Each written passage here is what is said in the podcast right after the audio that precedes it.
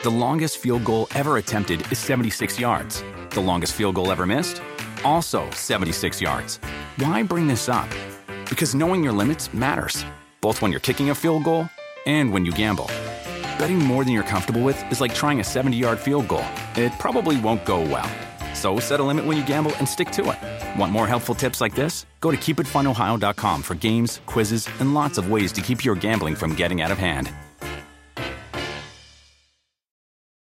Do you want a beautiful lawn? Enter TruGreen, the easiest way to get a great lawn. Just water and mow, and they'll do the rest. Weed control, fertilization, aeration, and more. TruGreen is the official lawn care treatment provider of the PGA Tour, and they have a verified best price, which guarantees you the lowest price with no compromise on quality. You do you. Let TruGreen do your lawn care. Visit TruGreen.com, TruGreen.com, to get the best lawn at the best price with the best people. Guaranteed. Guillotine here by Ulanbekov. He's trying to get his hands locked. It's high. It's very tight. Oh, that's tight. Oh, guillotine here by Ulanbekov. That's really tight. Tagir Ulanbekov! Welcome to UFC Unfiltered. Please tell me that's on video. I've never been happier. I'm made for a fucking podcast. We're dangerous. Listen to me. We're out of here.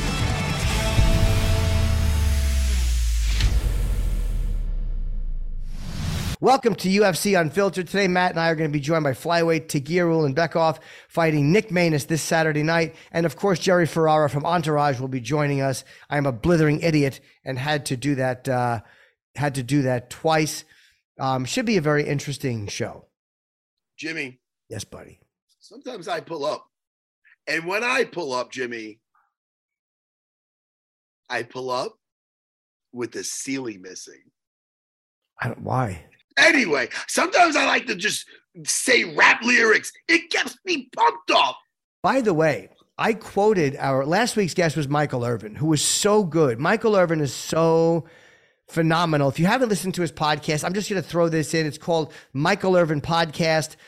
It's really, really great. He was on a couple weeks ago, actually, not last week, but I quoted him last week on the radio because remember he was talking about, a youth mistake. There was something about toys, temptations of youth. Yes. And I thought of that and I was like, how smart that was. And it actually applied to something in my life, probably whacking off online. But I quoted him on the radio. Michael Irvin is such a compelling guy, and his podcast is really, really great. So because I love Michael Irvin, and I should have plugged it better while he was on, go and listen to his podcast because he's really awesome, and he says really smart shit, and he's got an amazing energy, and I just love Michael Irvin. So he can do no wrong in my eyes. You know, Jimmy. Yes, sir. I respect what he's done on the football field. Yes. Thank God I got the right sport. I never watched football or anything like that.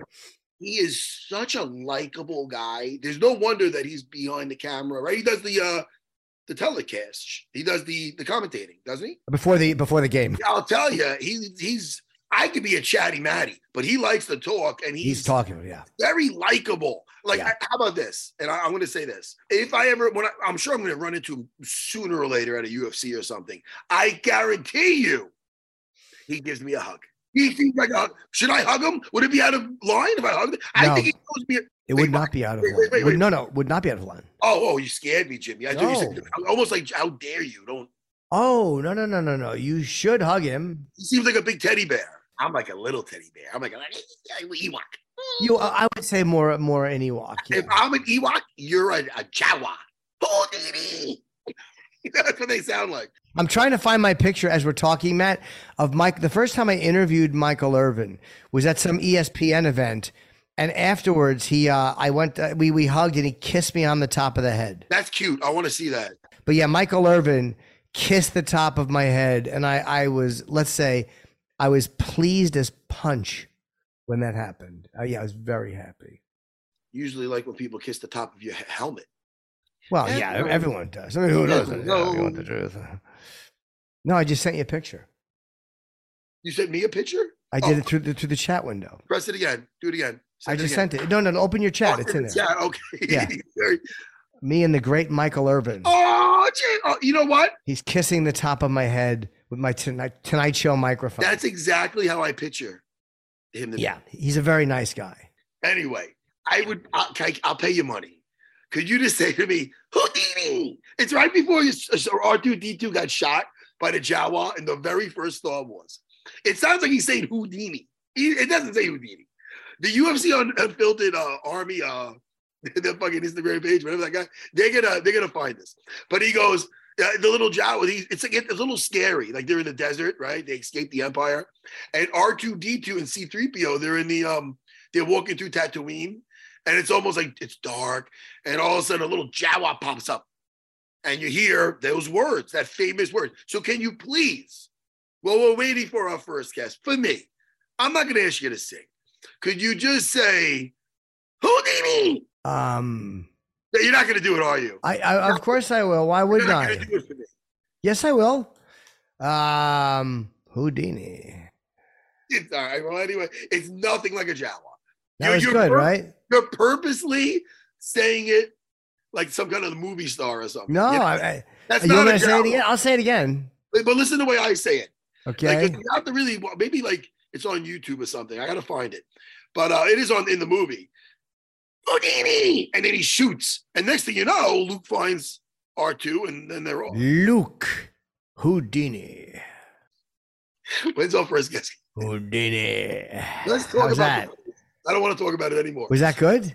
No, it's the opposite of good. Great. Opposite of good is great. No, that's not right. Hello. Yo, I've been teaching a lot lately. I really enjoy my school, Jimmy. Yeah. Isn't it funny when you simplify things, things are so much better? Because you got to think like, I'm going to imagine you have one school, maybe one day you have two schools, and then you can have a bunch of schools. Fuck that. It's so much better. At least personally, downsizing, like putting your attention just in one place. I don't know. I'm just kind of I think you're correct, Matt. I do think that there is like the money, like sometimes if you're doing too much, sometimes I'm doing too many projects and I'm like, you know what? The money is really, it's nice to make more money, but a lot of times it's very difficult to concentrate on everything you know what I mean? Like at one time. So yeah, sometimes less is perfect actually. We agree. We agree to agree on that. Oh, and Jimmy. Yes, buddy. The answer is yes. Okay? Okay. The answer to you, don't make it, it's like Travis from the Jim and Sam show. Don't make it Travis that would love to have me on in studio. You have no idea what I'm talking about. You have no idea what I'm talking about. Yes. Come back into studio. Me and Sam, we'd love to have you. Wait, hold on. Did you know that I got an invite from your producer? Did you know that? Yes, stop drinking the water, please. Did you know? Look at me in the face. Look at me. No. You didn't know. No. Here's why. Because I've told him to ask you many times, hey, let's get Matt Serra in. Let's get Matt Serra in. So, yeah, that is obviously on my behalf, of course. Can I be honest with you? I had such a bad experience. Not in studio. I always had a fun experience. But it's not that I didn't take it seriously. I thought it would be fun. If I was in my car talking to you guys, I didn't have a good reception. And I remember there was somebody else on. He was a nice guy, and I wasn't really hearing him. Well, it wasn't Voss.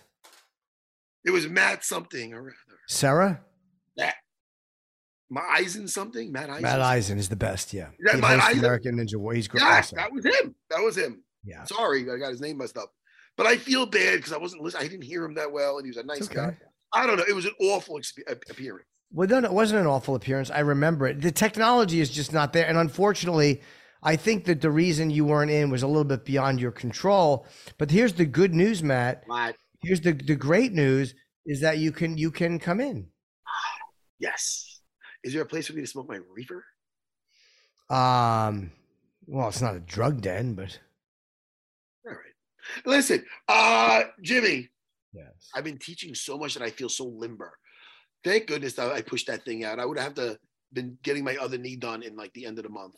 Thank goodness I pushed it to April. Yeah. Because I don't want to be doing that rehab in the, it's funny that the Turtle's coming on. I've been teaching turtle position a lot. You have. Yeah, it's on all. It's when you're on all fours, when guys are trying to get their hooks in on you and get position.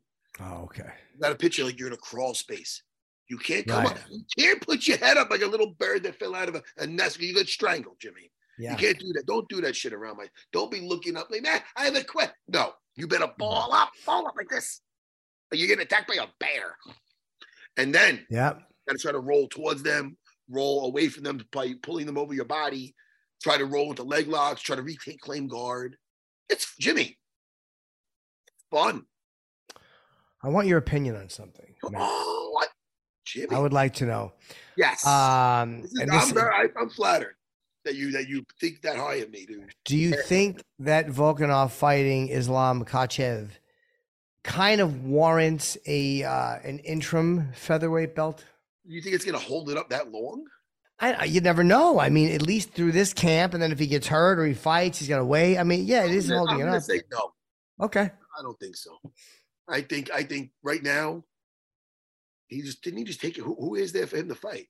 That's what's going on here. I guess so. Yeah. And it's almost like, all right, man, he's the champ, and he kind of ran through everyone. But this, I don't know.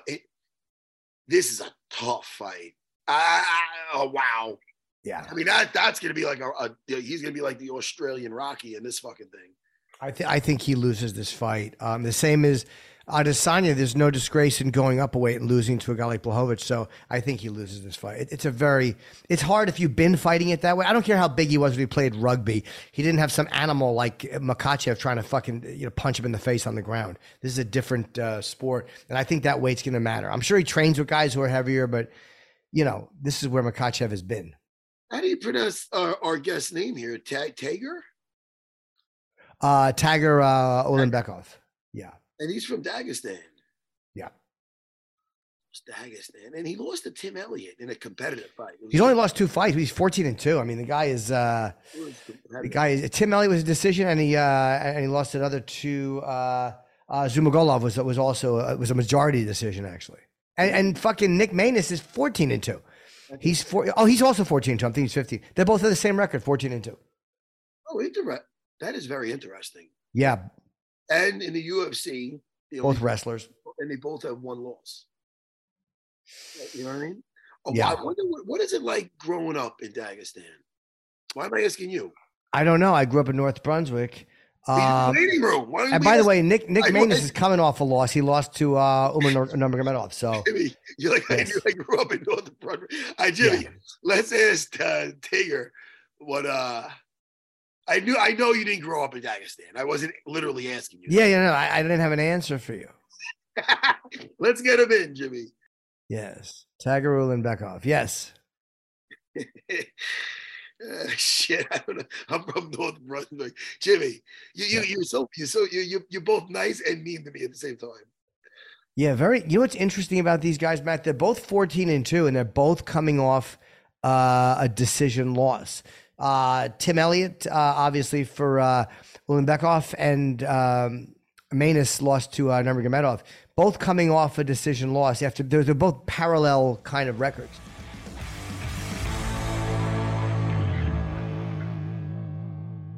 How are you, buddy? I'll be translating for him. Go ahead, Jimmy. Where are you guys? Caesar's Palace. Oh, okay. Oh, okay. That's nice. That way, that's where you're staying. Do you enjoy Vegas? Do you do anything in Vegas besides train? Do you like to go out to the casinos?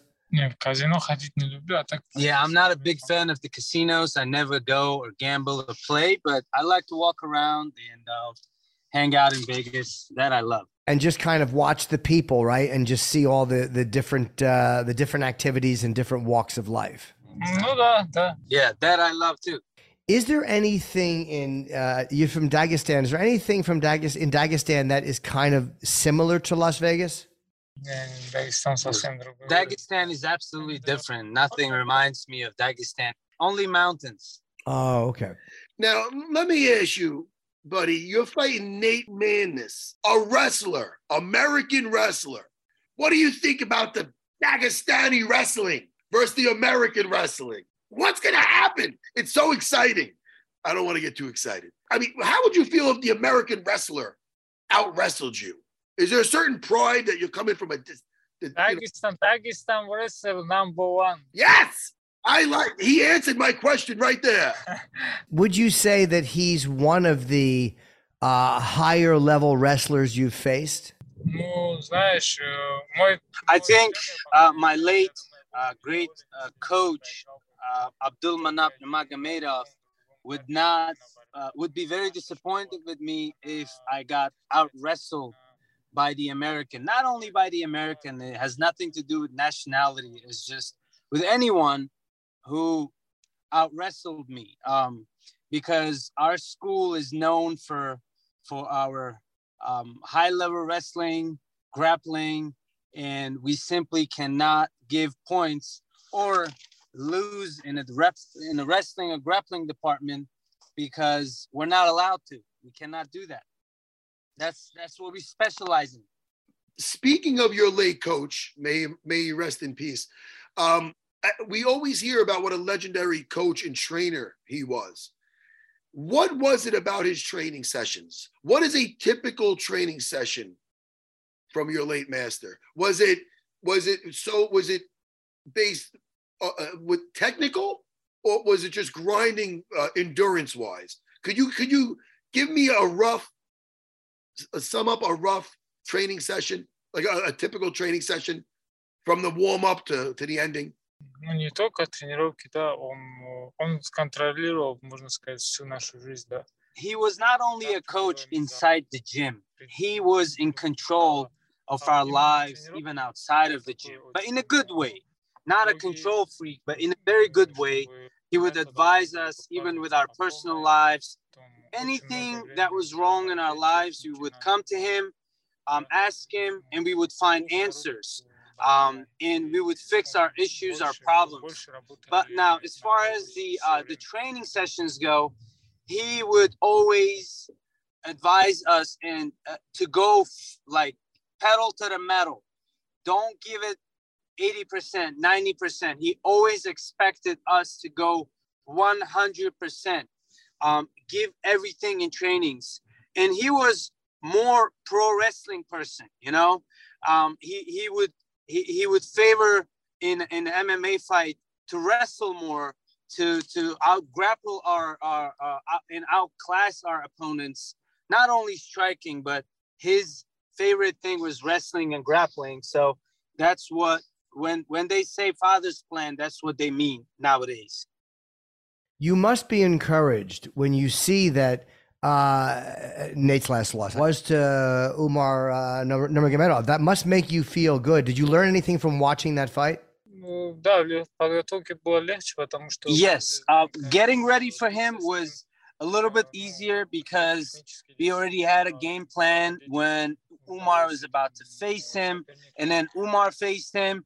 He gave me a blueprint of how to beat this guy.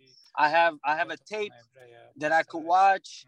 My teammate beating him, it was a lot easier. Obviously, he's a tough opponent, but my goal is to go out there and do exactly what Umar did to him and get my hands free. I'm surprised he would take this. I'm surprised Nate would take these fights back to back. Are you surprised that he is willing to fight you right after losing to Umar? Yes, I was, to be honest, I was very surprised that he took this fight. That was my first surprise. And then the second one was that he's coming down to flyweight. He's a big bantamweight. And then now I really hope he's going to make this weight. It was a surprise to me that he's dropping down the weight. Right. Do you think he's doing it because he wants to win against your team? Do you think maybe that loss bothered him and he wants to win against your team? Welcome. That's what he's welcoming, that challenge. Let's go. Even if it's that way, he's ready for it, because nothing is gonna, it will not be what he's planning, you know. I like it, Jimmy. I'm excited. Yes. Well, look, thank you so much for joining us today, and good luck. You're an extremely exciting, this is a great fight. You're both 14-2. You are both coming off a loss. There's a lot of things that are very equal. This is a very, very interesting matchup. So good luck. Thank you. Take care, buddy. Thank you. Thank you, Tagir. Appreciate it.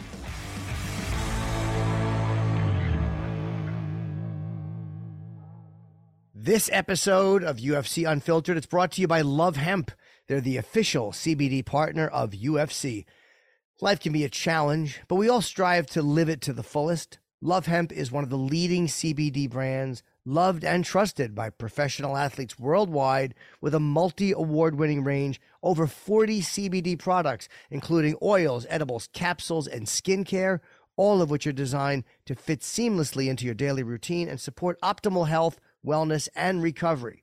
Whatever challenges you might be facing, Love Hemp is always in your corner.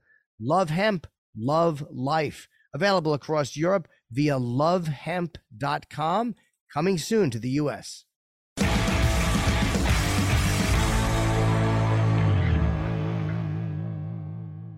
They're always exciting. Those Dagestani fighters. They're crazy good fighters. I like never ever an easy win. Even if you beat them, it's a fucking nightmare. Whether it's sambo with jiu-jitsu or American wrestling, I like how they shit on all the other grappling. They're just like,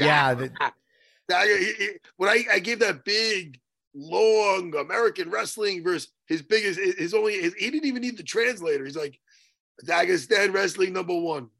It's fucking funny. It's great. Yeah. Now, we could talk a little bit about the fight before. Turtle. Every time I say turtle, whether I'm teaching turtle position in class like I did yesterday, or we got Turtle coming on, the guy from Entourage. Yeah.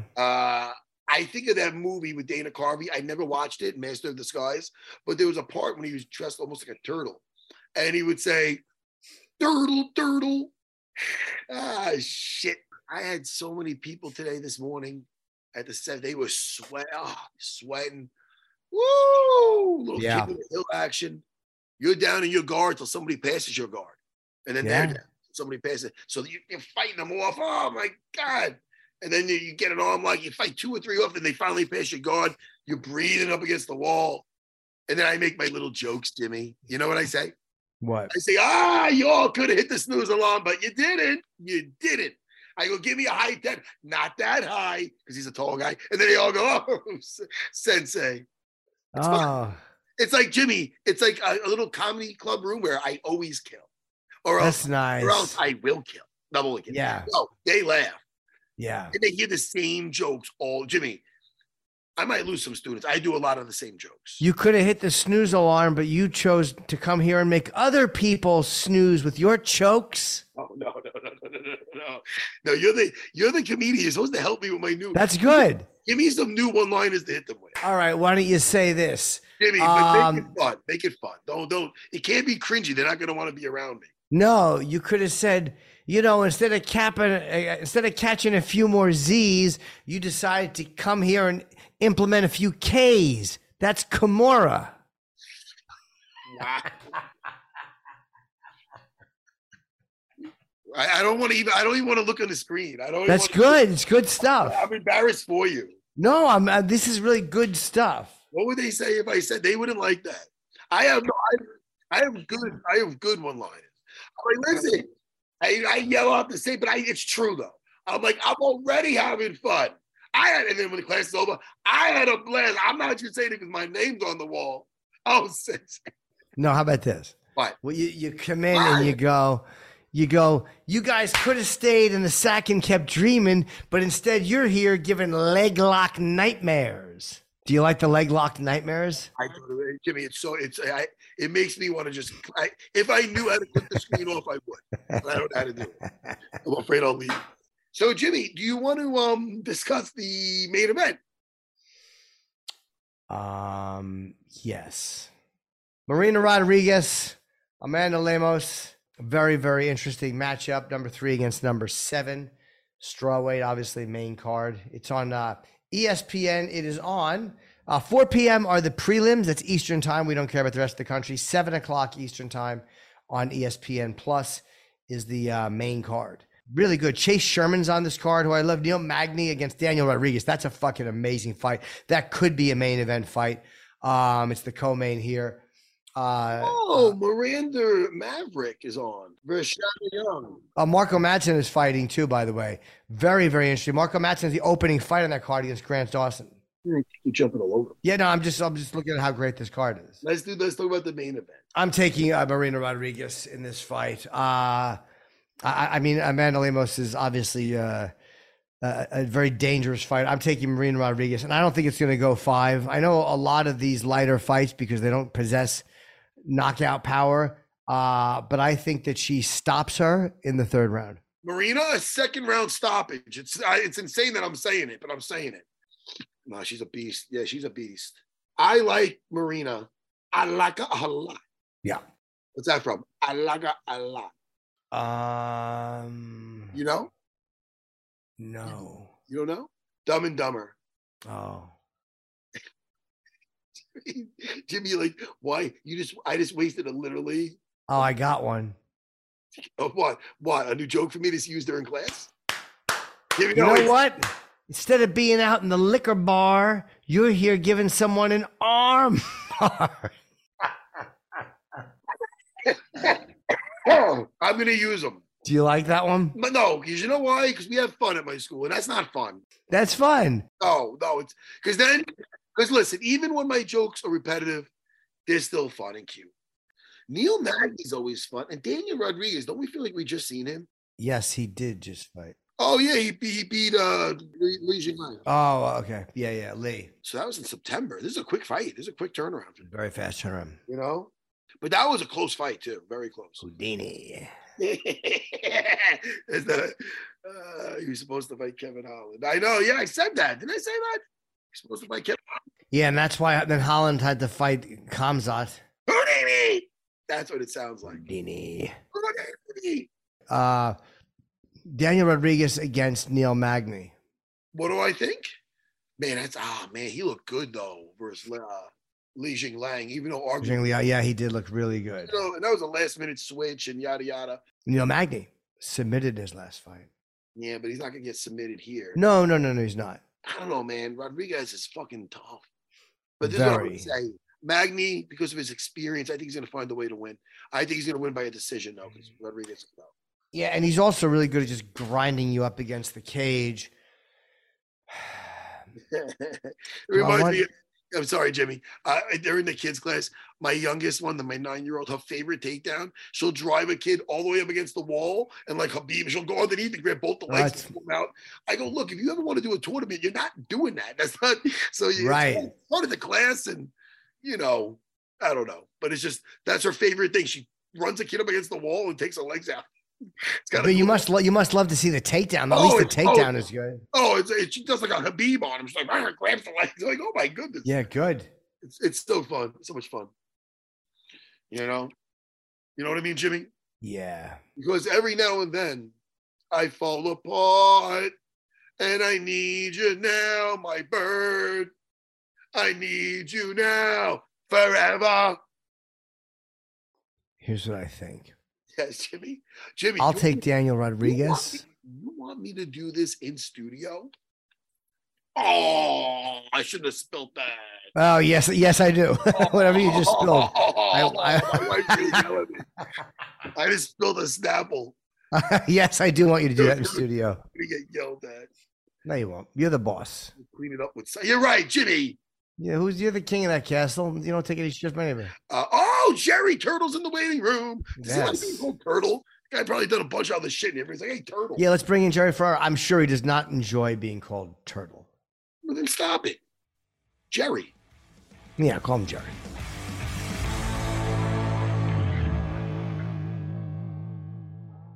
You put in the work training at the gym, on the court, at the track, wherever you go. You push your body to the limit.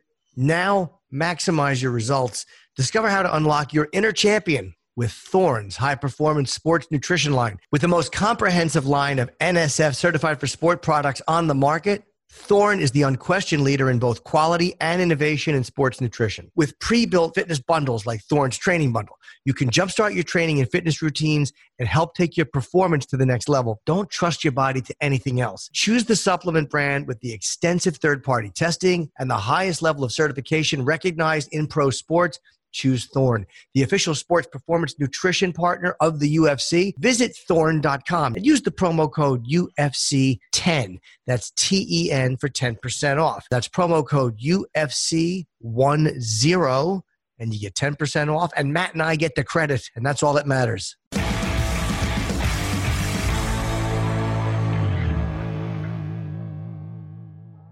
Oh, there he is. Hey, Jerry. What's up, guys?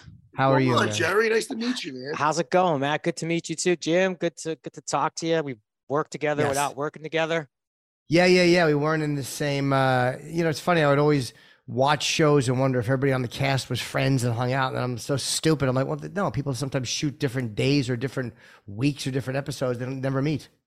Yeah, Power was weird because you'd go to like one table reading and see a bunch of people, and you have 2 weeks off and go to the other one. Like, oh, 4 people died in the 2 weeks on the show, and they're off the show now. It's like, oh, I didn't even get to say goodbye to that person.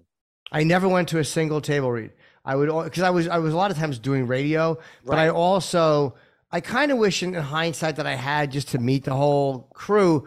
But I was also superstitious, and I was like, if I go, they're gonna fire me. But once I'm on set, it's harder just to get rid of you because you're already there. And people do get fired off those table readings. They were a little intense too. Like they were big productions. I was always told, like, I tried to skip a few. They're like, no, it's part of your contract. I'm like, it is. That's 20 years. That's never been. But I went. It was close to my house, so it wasn't a big deal. Plus, I think because I was broadcasting, that I was kind of. They worked around it. Yeah. But I kind of wish my first day on set for Power, the first day I shot, which I think was season 3, I was in 2 seasons. I get there and I was very late because like one of the assistants gave me the wrong time. Ooh. And she gave me the wrong information. So I get there and they're like, we're waiting for you. You're supposed to be here at 9 and it's like 11, but she fucked up and she was so panicky. She offered me $100 not to tell them. Like to take the hit for it. I'm like, you out of your mind? I told them immediately, I'm not taking a fucking hit because you fucked $100 to make the whole crew hate my guts. Forget it. Cheapest bribe ever. Well, they fired, that's like a fireable. Well, that's a fireable offense even for you, and you'd be giving up a lot more than $100 if. Absolutely. Wow. It was more annoying too. She messed up and didn't want to take the heat for it, and it was like, just take the heat. You. That's a big one though. That's a big mess up. Yeah, they were all waiting for me. I tried to explain it to everybody who would listen. I'm telling like, look, I got the wrong time. Guys, like, I don't fucking count. I'm a teamster. I'm a driver. Stop telling me. I was, just telling anybody who was in the vicinity. Matt, imagine it was like, Matt, the fight's at 7. It's like, no, wait, exactly. It's actually at 6. What? I got to fight an hour. All right, let's go. Let me ask you, Jerry. Now, you've been in lots of stuff. Now, how is it? I know you got to feel like lucky and blessed and everything else where you were part of such a huge thing like Entourage, but does it ever get fucking annoying where it's like they call you Turtle or something? You're like, yo, I done a lot of other shit. Like, I'm not Turtle. Like, it's a part I played. Or are you just like, that's cool. You can call me Turtle. Like, you know what I mean? Like, I don't know. Does it ever get annoying or not? So, look, early on for the first couple of years of the show, as it became successful, really no one knew my name at all. Like I could offer someone $1,000. Like, what's my real name? They'd be like, Turtle. They would not have known. So it certainly was after the flattery kind of wears off, it was a little annoying. And then you get concerned like, oh Lord, is anyone going to ever take me as something else again? Like typecast type shit. Right. But now it's kind of fun because even with talking with Jim, like the doing the part on Power, which is a weird thing because now people only know that show. So they know me as Proctor from that show. So I'll be walking in Brooklyn on one street. It's like, oh, Turtle. And then on another street, it's like, oh, it's Proctor. And they don't even know they're talking about the same real life person. So it used to be real annoying. And now looking back on it, it's kind of cool looking back on it, but I'll play like if people are dicks, I'll give it right back to them, you know? Yeah. Yeah. Sometimes they're being dicks and other times people just never know beyond a character name. They just, half the time they just know you as whatever the character was that they love. Yes, but it is definitely a little annoying. By the way, I know you do a podcast. I want to promote it. It's called Unleashed on BetMGM. With BetMGM. I don't have my glasses on. What's that podcast about? Is there a theme to it? It's definitely sports betting based, which is ironic. All the things I did as like a teenager that my my mom be like, what are you betting? What? That's terrible. I'm like, this is never going to amount to anything. I now have multiple jobs that involve sports betting. So, you know, we talk sports betting. We get some great guests on there too. We had like Kevin Garnett 2 weeks ago, who gave me the ultimate hype up speech. He had me wanting to like get in the gym right away. So it's fun. We're having a good time with it. Are you a good gambler? Like, do you, I always panic too much and then I can't enjoy it. So there's a few different types of gamblers, right, guys? I'm an emotional gambler. I believe in storylines, and even like looking at this, you know, at this card on Saturday, it's like, it's so hard not to fall in love with the storylines of it. So I'm not a good gambler because I'm emotional. You bet with your heart. Yeah. Stupidly. Yeah, I do too. Did you ever lose? Like, I don't want to say how much you lost, but when you look, did you ever lose like so much where you just like, I don't know, I'm never fucking betting again? Or did that ever happen to you where you fucking got hit so fucking hard, or was it like not so bad? I don't know. Some people have stories where they're like, yeah, I've definitely gotten hit. Look, I've had a lot of great wins, more like casino based. I've had a lot of terrible losses. You know, I had an uncle who was sort of involved in that stuff, who always said, you know, you're making money. You have money. Why are you gambling? He's like, you only gamble when you don't have money. You take a shot and then you deal with the consequences. If you have money, what the hell are you gambling for? I did take a bad loss. This is back before I had a job. Right before I moved to LA, I was 19 years old. I was at a Christmas party with my Brooklyn friends. And we were playing, I don't know if you guys ever heard of the game, AC Deucey. I don't know if you know that game. I've heard of it. What is that? Basically, like if I put down a deck of cards, if I put down a 2 and a 10, you're making a bet that the next card will come in between those numbers of a 2 and a 10, right?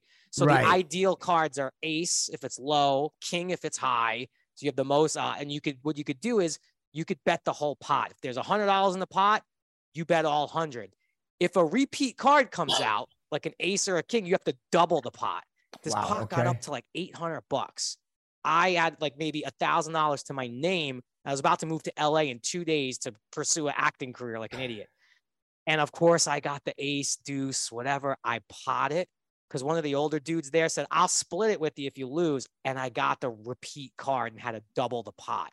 So I basically moved to LA with $0 from a gambling loss.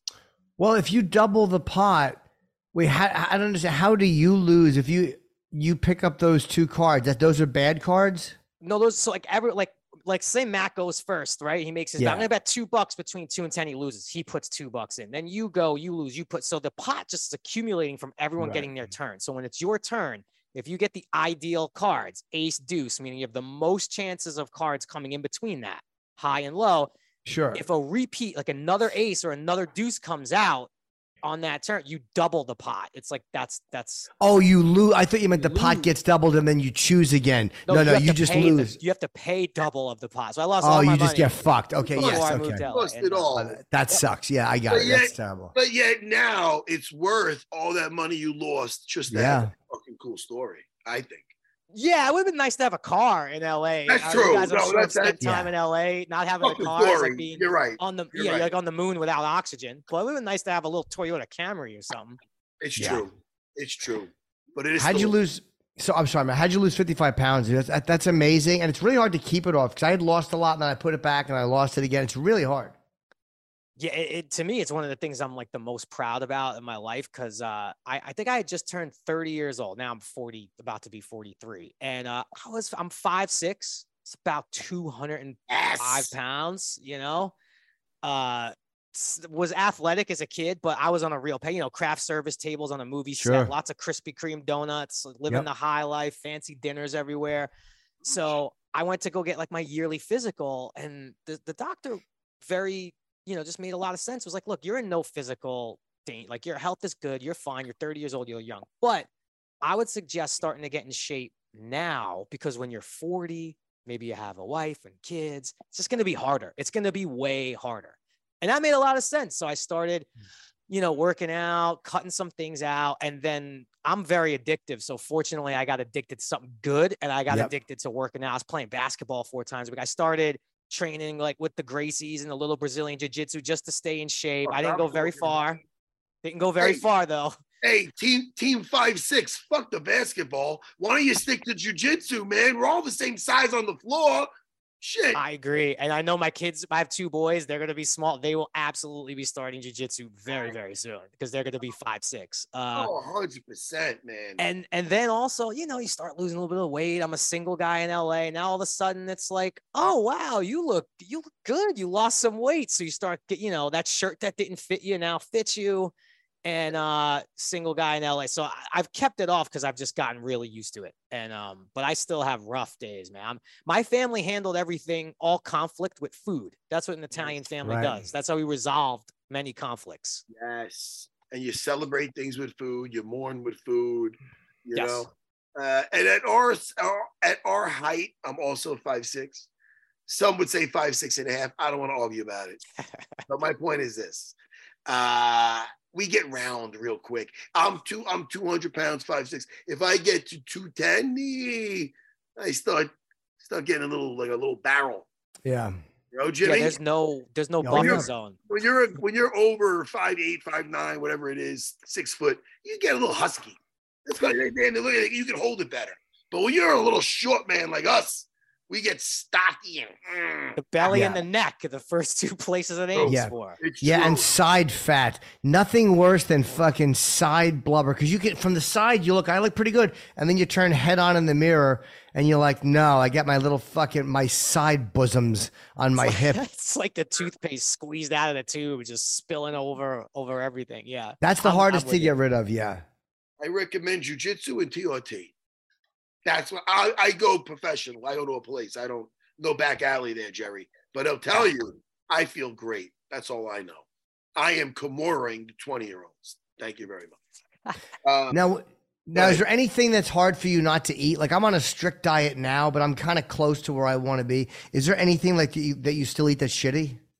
Yeah, no matter what, I don't care what diet. That's why, like, when I did go on the diet, it wasn't like I didn't do no carbs. I didn't do anything. I did something sustainable. Like I could live like this for a while. Yeah. But typical Italian fat. Like when it's time for like pasta and meatballs, I'm not saying no, and I will. I will wait all week for that if I had to. I will go hardcore. Like even now, Thanksgiving coming up, I'm making room. Yeah, like, I'll go real hardcore, make a little room, and then because I don't want to be limited on those great holidays and stuff like that. I want to just enjoy myself. Yeah. Food is such an addiction. It's such a weird thing. Like I look forward to knowing I'm going to binge on that day. Really. Yeah. And then I'm leaving one for the holidays. Food is a really hard thing to do healthy. Absolutely. It is. And it's certainly for a lot of people who do have like addiction stuff. That's one of the top things that, they might even be burying some other issues with is food. So yeah, it's tough. It really is, but I got a handle on it a long time ago. And anyone out there listening, if you're struggling, been there, and it's always time to get it under control. You always have time. Yeah, and you've managed to keep it off. How much? What's the most you put back on? And then said, "Whoa, this is I'm going off the fucking ledge here." Back. You know, right after we had our first kid, we have two boys, 3.5 and 1.5. Right at like 2-3 months after the first kid, when you're just like, when you're just hit by that truck of having a kid for the first time and how your life just changes. It's like, yeah, I'm like, wow, I'm back up in the 160s. I haven't seen the 160s in a while. That's kind of scary. So I think the most I put back on was like 10, 11 pounds. And now I'm floating around at like 155. I was as low as like 144. I was like Bruce Lee, back abs and stuff. Yeah. I had all sorts of things going. Did people tell you you're too skinny? I got that. At one point, I did look sick.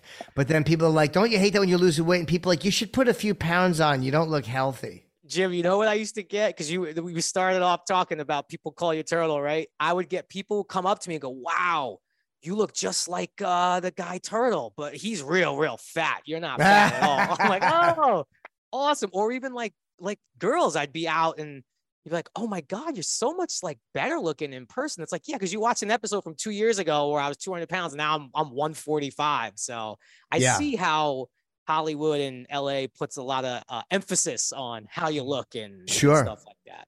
Yeah, they absolutely do. And your podcast, how long have you been doing it? We're only about 2 months in. It's a fairly new venture. So it's new. I've been podcasting since like 2012. My wife and I started one back then. Now everyone who has one, I'm like, these are people I just have to beg to come on mine and try to explain to them what it was. And Don't worry, people will listen. And now they're inviting me on their they have podcast networks actually now. So they don't even have shows. They have networks. What did you do with your wife? A podcast? What was that about? That one was called Bad for Business, with the hook of like, is it a terrible idea to actually like start a business with your significant other? So it was a lot of slice of life stuff, but we had a lot of guests, like all the Entourage guys came on over the years and a lot of other actors and athletes. Is that podcast still going? No. I guess we found the answer to that fucking question. We got the answer. I'm only kidding. That's funny though. That's funny. Jimmy. To start a podcast with your wife, that's got to be a little interesting, no?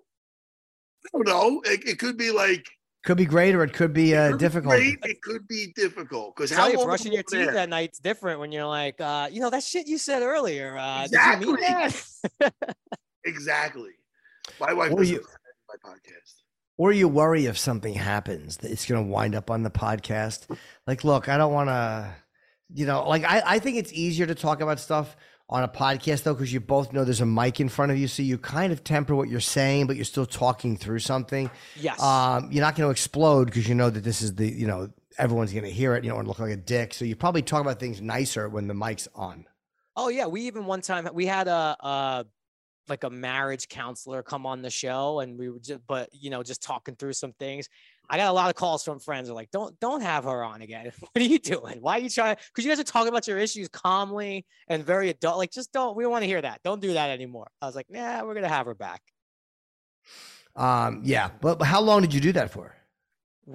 Up until to what Matt was saying, we really only stopped because the kids, once the kid, it is totally changed our life. And I'm sure you know, it's a very relatable thing, but it really is I don't know when we don't even have that 2 hours in the day anymore that we used to have, which sucks because I really love it. I think this is one of the best formats. It's probably my favorite format of all, whether it's, you put TV shows or listening to podcasts, listening to your guys, whether you're in the car, you're in the gym, traveling. It's just the best. It's just, you have people's stories in your pocket. It's the best. I enjoy a good podcast. I'm always listening to something. Rogan, even Bill Maher's got a new one, which I'm not even a huge fan, but sometimes what is it called? Club Random. And is he smoking weed on it, or did I see a clip? He's smoking weed constantly. And probably, really a good fan. You know what's funny about that Bill Maher? When he's not talking, when he's not bitching about Trump, he's fucking funny as shit. He's very funny, yeah. Very funny, but when it gets very negative when he gets to politics, and I know that's his thing. So I'll listen to that show, and whether I'll have Woody Harrison or something, I'm like, oh, this is fun. He's a fun guy. He's smoking weed. He's talking. But then when he gets to politics, I'm like, this is negative. I don't know. I have no time for that shit. Yeah, no, I'm with you too. I'm with you. I do like that he smokes and gets his guests going. This is what I was going to ask you as a married man. Jerry, before you got married, did you go to pre-Cana when you had to go to other houses and other couples and deal with them? And they told you about what you had to expect as a married couple. Did you have to do that? Yes, that's just part of it. Yeah, it's also, it's hell is what it is. I hated that so much. It's a rough hang. It could be rough. Yeah. They were nice people, but they're in this, they're talking like this, some kind of, they're not teachers. They're not fucking teachers. No, and what to expect? You get married at the church, you got to sit there and talk to them. They're making jokes and they're doing this and that. Jimmy, I'm like, you know what? I have a question here. It's more of a comment, really. I would rather be anywhere, losing the than here. This sucks. But I don't. Yeah, I might call it off. I might actually call the wedding off to get out of here if I had to. It was rough, Jimmy. If you ever do, Jimmy, it's never too late. I know you're not married. No, I understand. But if they ever someday, say, you got time. There's no rush. You're a young man. There's no rush. Yeah, I got plenty of time. I mean, I got 6 years until I'm 60. So play, which is a horrifying way to phrase being 54. I'm sorry, Jimmy. Go ahead about your sperm. It's still alive. Oh, is it? Yeah, it's all over the floor. And everywhere else. Jerry, you had a bad experience with jiu-jitsu. You said you only did it a little bit. What? No, I loved it. I had a great experience with it. only really stopped because I moved, and then I never. Right. I moved back to New York, and it was one of those things that I was always. Yeah, you're in New York. There's tons of places in New York. There is, yeah, but I moved back to New York, and then with work and the kid, I just haven't found time. But that's, I'm absolutely, I love it. I love, like, the first lesson was like, you know, hands up, like, this is your posture, right? You're like, I don't want any trouble, man. But then you realize, like, wow, you're in a great fighting position to defend yourself with your hands up and your back foot planted. That right there, you locked me in. If something makes sense, you got me. I'm in, and that right away made sense. I'm in. Are you in the city or Long Island? Williamsburg, Brooklyn. Oh, okay. I was gonna say, because Matt runs a great school in out in Long Island. Listen, I'll get there though, because I also do like it's nice to know someone. That's how I always feel. I like going to visit. You ever want to visit? I would love that. You get my information. Oh, 100%. I like, dude. Like Jimmy says, I live this. Yeah. He goes, Matt, you live this shit, right, Jimmy? Yeah. I say that a lot. People, the fans are tired of hearing it, but I'll usually open and close every podcast with Matt. You do live this shit. Now let me ask you, you go to, I know you're an MMA and a UFC fan. When's the last event I haven't gone, I'm going in November to the Garden. I haven't gone in a while because of the pandemic. I might be going to that one. It all depends on something. If I could, the last one I went to was at the Garden. I think it was, was it 2-7? I think it was 217. The George St. Pierre Bisping. Oh yeah, was on the card. It was Dillashaw, Cody Garbrandt. It was great. It was the Garden, as you guys know too. Just, you know, when the fans are going in that place, that building literally shakes, and the streets around it straight. And there's only been what, like 4 or 5 at the Garden or something like that. Very few, yeah, not too many. So obviously I'm biased to anything at MSG. So a good card like, and this card is going to be amazing. So at the Garden. I can't wait. What do you think, Alex Pereira and Israel Adesanya? It's a great, I told you I love storylines, right? And what better storyline of like these two have fought before, but not in the UFC. There's a knockout, only due to really knock him out. I'm having a hard time. I love Adesanya. That's like my guy. I love rooting for him. I think he's not only a great fighter, but you give me that entertainment factor. I think it's great, but I don't know. I'd love to hear from you guys. I'm having a hard time even maybe figuring out who I'm going to put some money on here, because it's tough. I think Adesanya wins, but I don't know. Yeah. I think I don't know either. Honestly, Alex Pereira hits really hard, but then again, so does Derek Brunson, and fucking Adesanya knocked him out. So does Romero. All those guys hit hard in that division. So. I think Adesanya manages to find a way to beat him. I don't know how he does it, but I think maybe he's a decision. Maybe he takes him deep. I just don't know. But I think maybe Adesanya finds a way. Dude, listen, he has the two wins. Everybody brings up the two wins over him. I heard the first fight, it either could have or should have went to Israel. So you can't. That's not going to be a confidence issue for Israel, thinking he has two wins over him. And he did get stopped by him. It's true. But prior to that, I heard he was winning that fight. So, hey, man, I don't think it's going to be a confidence issue. It's going to be who makes the mistake first, maybe who gets touched first. I don't know, because Alex, he does hit like a truck. Let me ask you, we were talking about jiu-jitsu, and I know on Entourage, Ronda Rousey was in on that, an episode, I believe. Did you grapple her on the show? So, and, we have a great history with the UFC and Entourage, way back early in the show. Chuck Liddell came on playing himself. Road rage incident. Somebody and playing like a prank on Johnny Drama. Johnny Drama had to get into the octagon. It was awesome to hang with him and gotten to know him over the years. Yeah. And then Ronda comes on in the movie, and I got to know her a little bit, off camera and stuff like that, and it was great. But so funny story. In the movie, she puts me in the armbar, right? But I don't tap, and she snaps my arm, and I get a date with her. That's the whole movie premise. Oh, so every actor wants to like do their own stunts and shit like that. I was in good shape. So obviously you don't really think you're going to get hurt. Yeah. So I'm in the octagon, whatever, we're rehearsing the stuff. And, she kind of like flips, tosses me over, and we're rehearsing it. And she's like, Jerry, I could do this pretty hard. Like, I've broken guys' ribs before when I've like flipped them on their back. And I'm like, all right. So she did one half speed, as a rehearsal, and I did not like it. And I just remember looking over, I see my stuntman, he's drinking an iced coffee in the corner. I'm like, you know what? I'm down for all this, but dude, come here. step in. I pulled myself right out. I was not messing with it. But even with the arm bar, we did roll around a little bit. And even when she put me in the arm bar, obviously she was applying zero pressure. But I did ask her, I'm like, Ronda, give me like 1%. Give me a little jolt.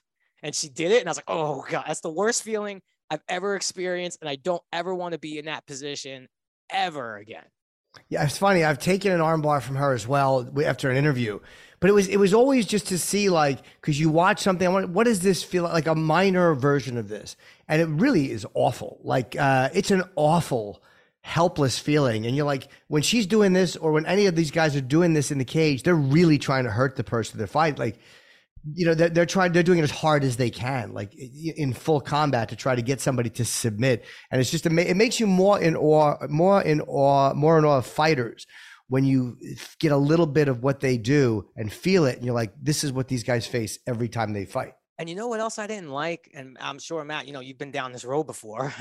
You know, I got to know her really well, and we finished the movie, and she goes off, and this was, you know, obviously at the height, undefeated. She's beating everybody. And then, you know, I think she had one more fight before the movie came out, and then it was the Holly Holm fight. So, like, you're watching now. I have like this. I've never watched someone fight on that high of a level on that stage that I knew personally and like had feelings about. Like, she's great. I'm rooting for her, obviously, because I'm a fan of hers, but also on a personal level. So I don't like that either. That emotional roller coaster. I can only imagine what it's like to be, you know, married to a fighter or dating a fighter or even just best friends with someone who goes in and does that. I found it very, very hard to watch and emotional, because you care about the person. Right. And when you see them lose, it's very hard for me to watch fighters. After you interview enough and you like enough of these guys, you can't even root for one against the other unless it's someone you don't know, because you like both guys. So you're like, you know what? I just hope that whoever wins, I hope the other guy looks good and doesn't get fucked up. Right. Yeah. Jerry, look, we have to wrap up here. We're a little long today. I also have another podcast to go to, but I'm really happy you could come on. We'd love to have you again, because it's obvious like you're a legit UFC fan and you're a great actor. Unleashed with BetMGM. And is there anything else you wanted to promote? No. I just hope I get to see you at MSG, because it means I made it to the event. So I hope to see you there, because I really want to go. Yeah, it'd be nice to talk to you in person. Hopefully I'll see you in November. Absolutely. Thank you, guys. Appreciate it. Jerry, great, man. Good talking to you, pal. Take care.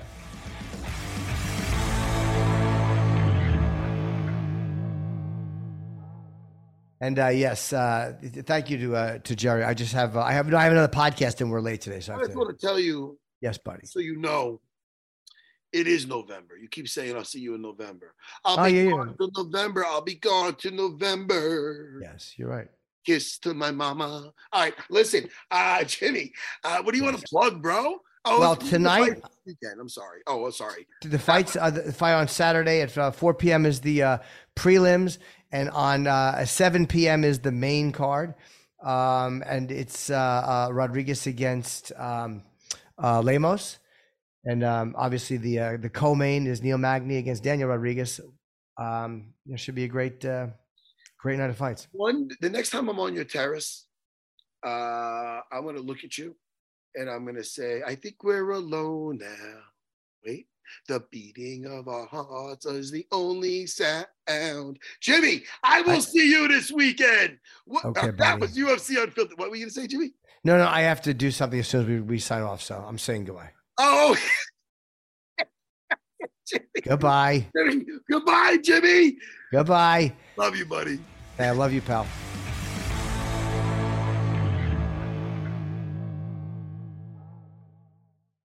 The longest field goal ever attempted is 76 yards. The longest field goal ever missed?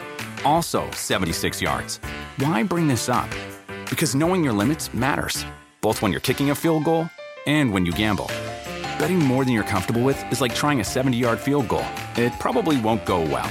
So set a limit when you gamble and stick to it. Want more helpful tips like this? Go to KeepItFunOhio.com for games, quizzes, and lots of ways to keep your gambling from getting out of hand.